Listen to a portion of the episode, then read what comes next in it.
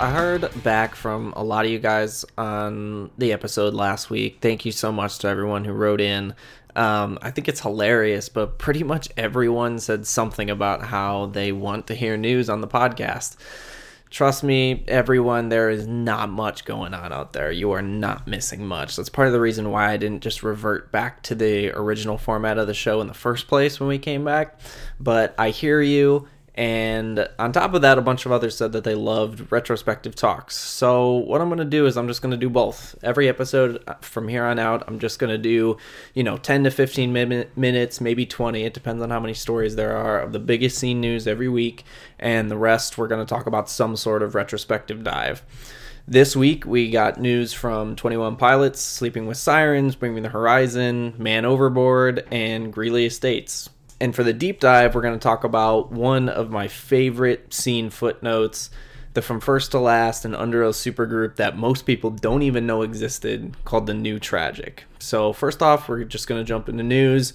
Uh, 21 Pilots released a new song called Level of Concern. This is their first song since 2018 and it's in response to the coronavirus pandemic and quarantining and the whole song is really based around that what the world is going through right now and what people are going through on a day-to-day basis inside their homes. And you know sonically millennial disco is just taking over right now. I actually was talked to matt right when the song came out and we were talking about it and what it sounds like and how it's reflective of what's hap- what's changing right now in the pop landscape. And we were trying to chase back where millennial disco's first moment was. And it was really this song called say so by a rapper named doja cat um, if you've been on TikTok over the last few months, you've definitely heard it.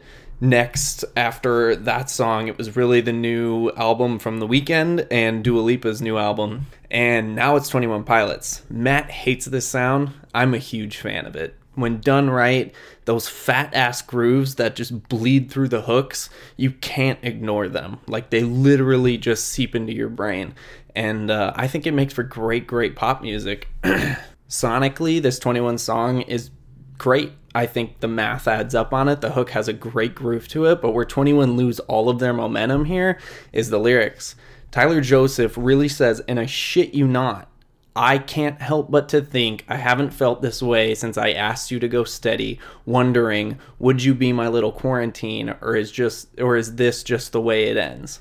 Tyler, you you fucking 31 years old. Like grow the fuck up or just write children's music. You can do that, that's fine, but don't mask it as 21 Pilots. The clique doesn't realize it because they're so blinded by their dedication to the band, but they deserve, deserve so much better than what he gave with this song lyrically. Uh, performance wise, it did 1.2 million Spotify streams on the first day. It got uploaded around noon uh, on Thursday, so it only, you know, it it lost about 12 hours of that 24 hour period.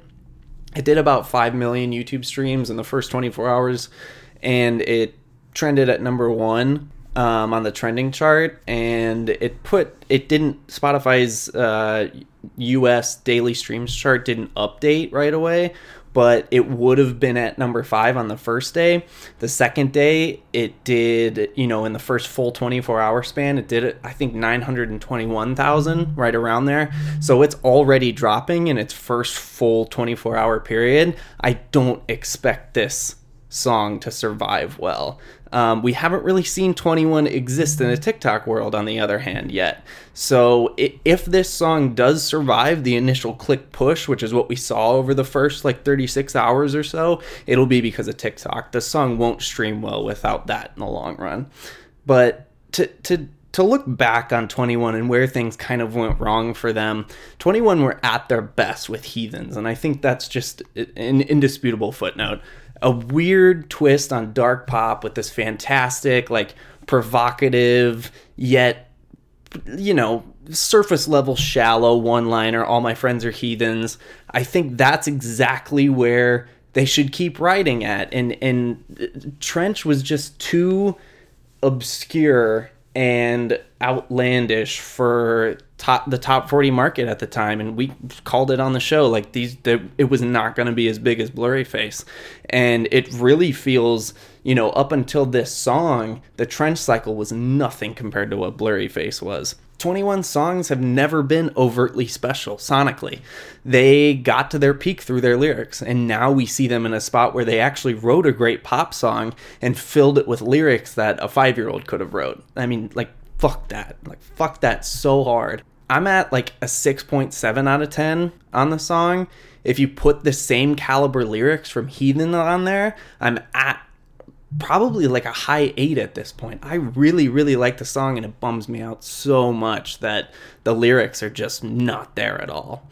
But moving on, Sleeping with Sirens put up a teaser of a new song, and it's the heaviest they've ever sounded. Where the fuck did this come from? I have no idea. But Jack Fowler, Sleeping with Sirens guitarist, put a clip of the song on his Twitter and his Instagram story and it's 110% just metalcore. On his story, he said, At Kellin Quinn, when we gonna let him have it? So this song is definitely coming. And on Twitter, he said Sirens 2020. We've heard Kellin kind of show his high screams over the years and his, his fries and you know, we we've heard that side of him, but he's like doubling down on that and then throwing in these nasty lows that we've never heard from him before. But it's so fucking funny to think about tw- like 2017 Sleeping with Sirens when they signed to Warner and put out that bullshit gossip album and now they're writing the heaviest shit they've ever put out not even, you know, a full 3 years later. We ran a story for this clip on the website and uh, it's it's even just in the last two days, it's been the biggest post on on the site in terms of traffic. Uh, for the whole last week. But if anyone in the sleeping or Sumerian camp is listening right now, let's go. Let's drop that shit because it you got my attention for sure. Will this make Sleeping with Sirens bigger? Absolutely not, but it's fun as hell. Um, in the same vein of sleeping going heavy, Bring Me the Horizon have been recording their new album and they've been posting a shit ton of updates on their Instagram uh, as far as like video goes.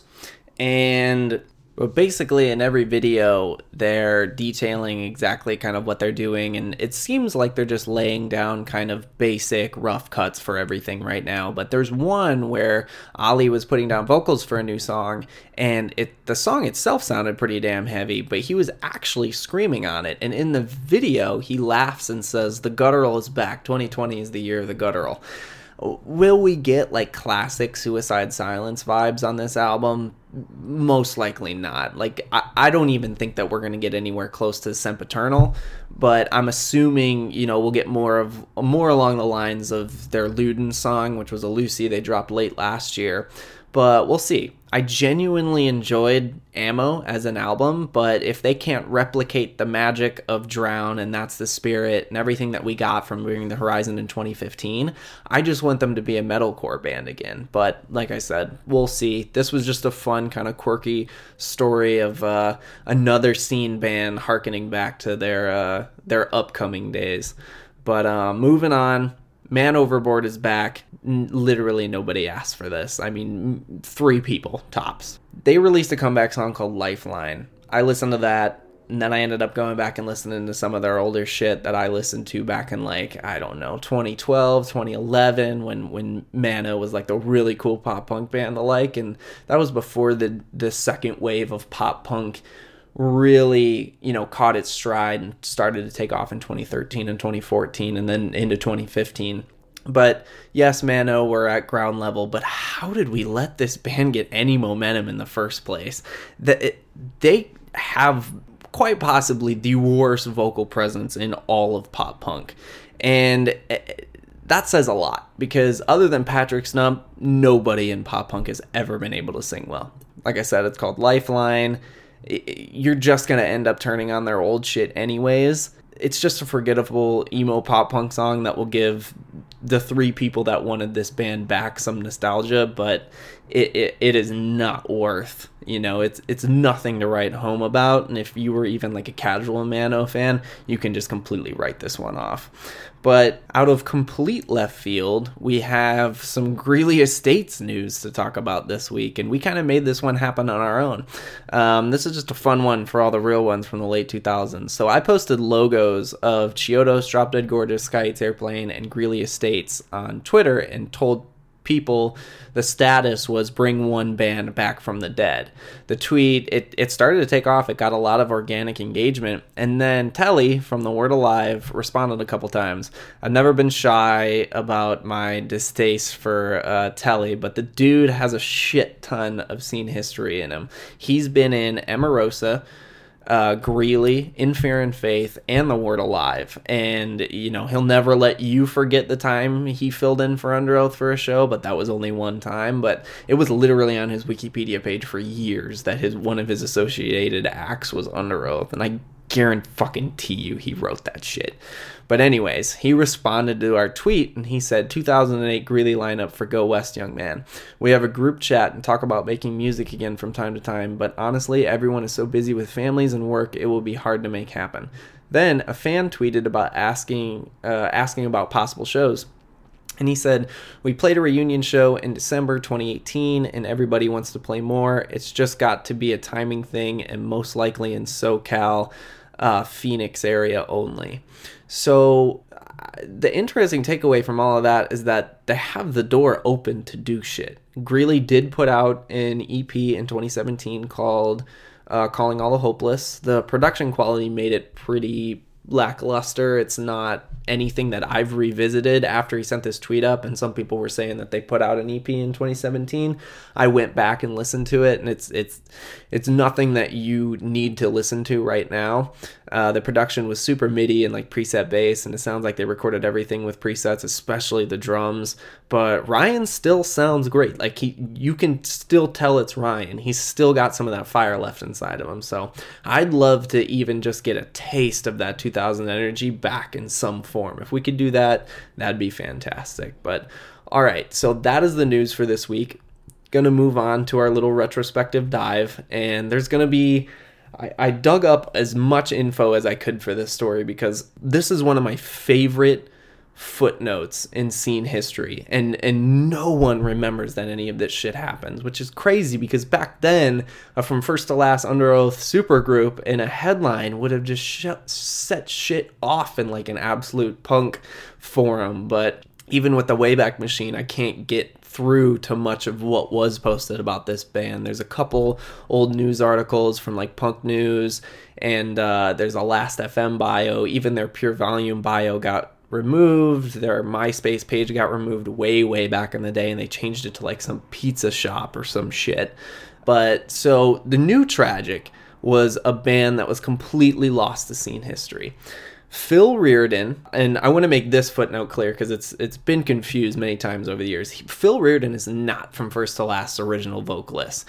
He's just the one that was a that was featured on their first official EP, which was called Aesthetic. That EP isn't on streaming services, which bums me out. It's great. I found out this week that it's you can get a hard copy, a physical copy of it for five bucks on Amazon.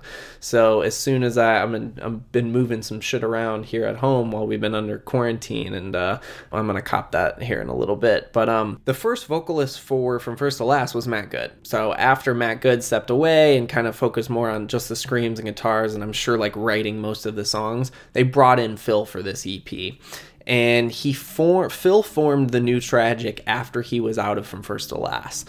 Um, before his stint in From First to Last, or maybe around the same time, I don't know the exact timeline around this part. He also, you know, quote unquote, tour managed Under Oath and My Chemical Romance and points in throughout the early, early, early 2000s. Um, this kind of that that relationship, his relationship with My Chem, and this is just a random footnote, gave me my favorite tweet of all time, and it is from Mikey Way in 2009. And this tweet sums up everything you need to know about Phil Reardon. Mikey Way tweeted at Phil, not responding to anything, just directly adding him, saying, Holy shit, it's Filthy Phil. How the fuck are you living? And that literally is everything you need to know about Phil Reardon. But there's a lot of uncertainty about how much Underoath's original vocalist Dallas Taylor was actually involved in the new Tragic. Uh, the new Tragic only ever officially released three songs. They were called They Don't Make Hallmark Cards for Moments Like This, You're So Jazz Face, and Half Cock Smile and Two Guns Blazing. Another demo leaked, but it wasn't a full song.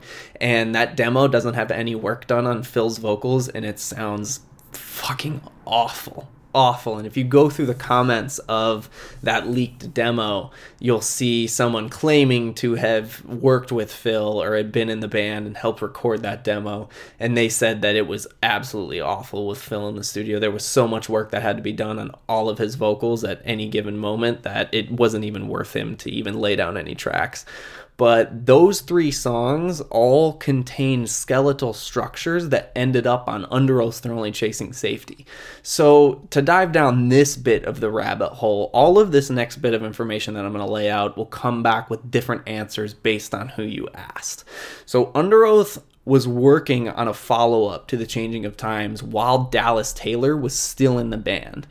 According to Dallas, and this is on video record, the album was originally going to be called Dear Misery, not They're Only Chasing Safety. Aaron Gillespie, on the other hand, has denied this in a podcast in like 2014 or 2015. I can't I can't remember exactly when it came out, but I was at AP in the time. And I thought it was so funny that he literally he was like, "No, that's the worst name ever. Why would we name anything that?" But Dallas is also on record saying that's what the album was going to be called. So an early version of Down Set Go, which was which is a song on the early Chasing Safety, which was originally called Corin's Defeat, where the chorus has the lyrics "We're not forever, our hope is wearing out." The new tragic song Half Half Cock Smile has the same chorus as that. Reinventing Your Exit, which is off the early Chasing Safety, was originally called Look Past the Bright Lights. And the bridge to the new tragic song They Don't Make Hallmark Cards, the lyrics are looking past the bright lights, can you see me now? At that time when all of this was going on between Underoath and Dallas, and, and Dallas had already started Maylene at this time, Maylene and the Sons of Disaster. This was about a year after Maylene put out their first album. So the, the the story goes that Underoath kicked Dallas out because he was having too much drama with his girlfriend at the time. And Dallas didn't take any of these pre Chasing Safety songs to Maylene, so he saw the new Tragic as his opportunity to use some of them.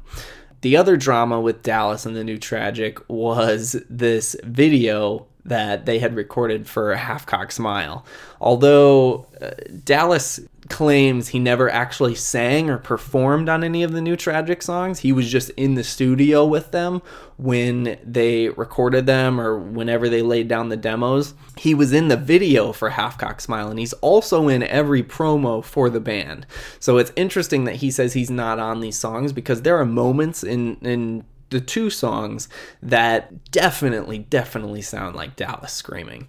But this video for Half Cock Smile features shots of him and Phil in the back of a limo with a couple strippers, and Dallas you know, at the time, coming from and claiming the whole Christcore scene, it just was not the best look for him. I, I've heard two stories on, you know, what exactly happened and how he got in that situation in the first place. It apparently it's either the band lied to him and said that none of the footage was going to be used in the video, or the video was supposed to be a parody of what rock stars looked like uh, it turns out that Phil just made one of the scene's biggest douchecore moments ever, and honestly, like it probably rivals like Atreyu's "Right Side of the Bed" video. Like that's the level that this thing is on. But these songs themselves are are really really fun. And when you start to unpack the layers behind how they're so intertwined with they're only chasing safety and Underoath and from first to last and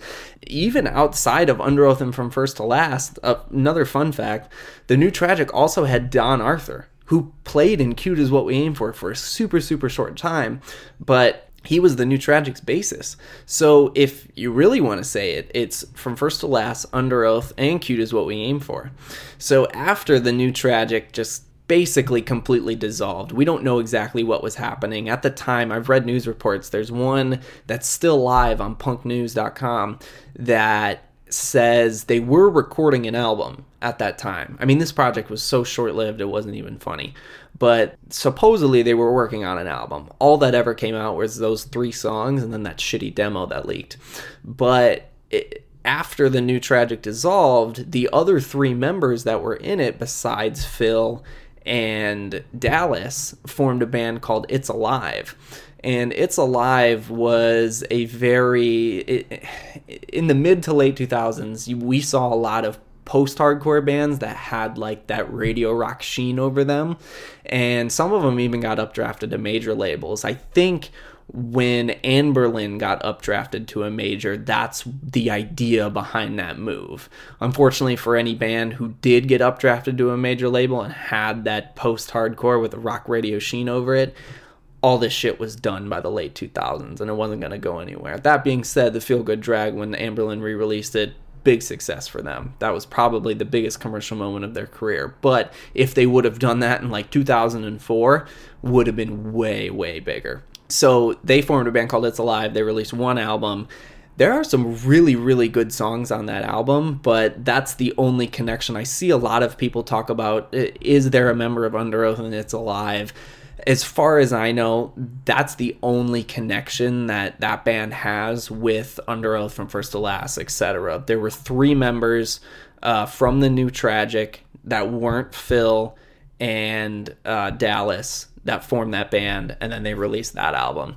Um, it's a fun record. It's on Spotify. You can go look it up. There, uh, there's a handful of pretty solid, good, you know, mm-hmm. rocky post hardcore songs on there. But I love these new tragic demos. It's partially for sure the story behind them, but the way that they sound sonically and and the drama behind it and the fucking one-liners that they came out with the lyrics for them it's so emblematic of the time and it was just so much fun to be able to live through that and experience it because you look back now and we don't have anything like this. And as just a screamo nerd like these I go back to these songs all the fucking time. I listen to them at the very very least i'll go through all three of them and listen to them once a month the third song is called um, you're so jazz face and it has the opening lyric is i'm convinced that my heart is in my wrist just everything about that era on steroids. That's what these three songs were, and that's what the new tragic was. And it's just so funny to look back, and it's it's a it's a scene footnote that's been completely lost to history. Dallas hates that any of this happened with the new tragic. If you know he's come out and said that he if if he could go back, he'd never be a part of it, which is a shame that it all ended up that way because this is a really fun thing to look back on. But I do understand it and and uh, you know Dallas was involved in an ATV crash. I've talked about it in the show a couple times back in 2016, and he was actually pronounced dead on the scene of the incident and they took him, you know, they airlifted him to a hospital. He ended up surviving. He has a ton, ton, ton of medical complications. Still, years later, we're three, we're going, we're coming up on three years later, and he still can't live a normal life. He has a lot of things wrong with him, but he's still pulling through. He's semi-active on Instagram, but there is a GoFundMe that I've linked in the story for this podcast post on the website. So if you feel compelled to do so, donate there. Um, Dallas's mother is in charge of the funds from that, so you know it's going directly to directly to Dallas and to help his family because his parents are the ones that are taking care of him right now. But that's the story of the new tragic. Like I said, one of the many footnotes just completely lost to the scene's history, and that's that's a lot of what I want to do for these retrospective segments. But I can also do, you know, someone wrote in this week that they wanted to do a retrospective, just unpacking the history of of, of Mice and Men. I'll totally do that. Would love to do that. Uh, if you've got any ideas on who you want me to do a deep dive on next week, or if you want me to do a deep dive just on like something like the Taste of Chaos, or, or a tour that you loved, or, or a moment, or a label, I would I would love to unpack all of that. So send them to me, note to scene at gmail.com. We'll see what kind of rabbit hole I fall down next. Until then, please stay safe out there, and I will talk to you soon.